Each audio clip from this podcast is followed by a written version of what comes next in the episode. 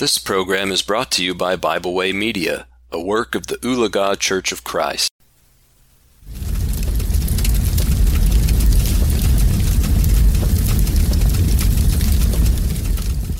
Thank you for joining me today for our devotional here at the fireside.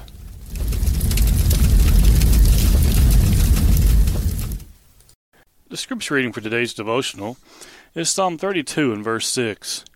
For this shall every one that is godly pray unto thee in a time when thou mayest be found. When do I approach God? As children, all of us soon learned when to ask favors, ask for favors or special privileges. We knew how to gauge just the right time to hit dad up for money. We knew mom was more willing at certain times than others to bend the rules, just this once. We learned to play the game and have seen our children and perhaps grandchildren learn it too. But God but is God like a parent in this respect? Is our Heavenly Father occasionally more disposed to listen and grant favors to us when at other times he is too busy or unconcerned to be approached? No, not at all. The truth is, God may be found when we turn to Him.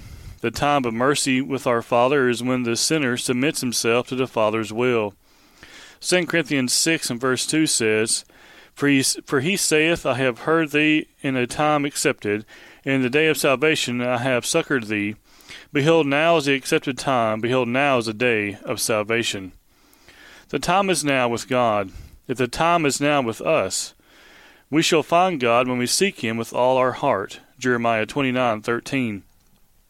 It is most heartening that we don't have to tiptoe around behind God and wait for him to get in a good mood. It is unrealistic to wait for God to be approachable.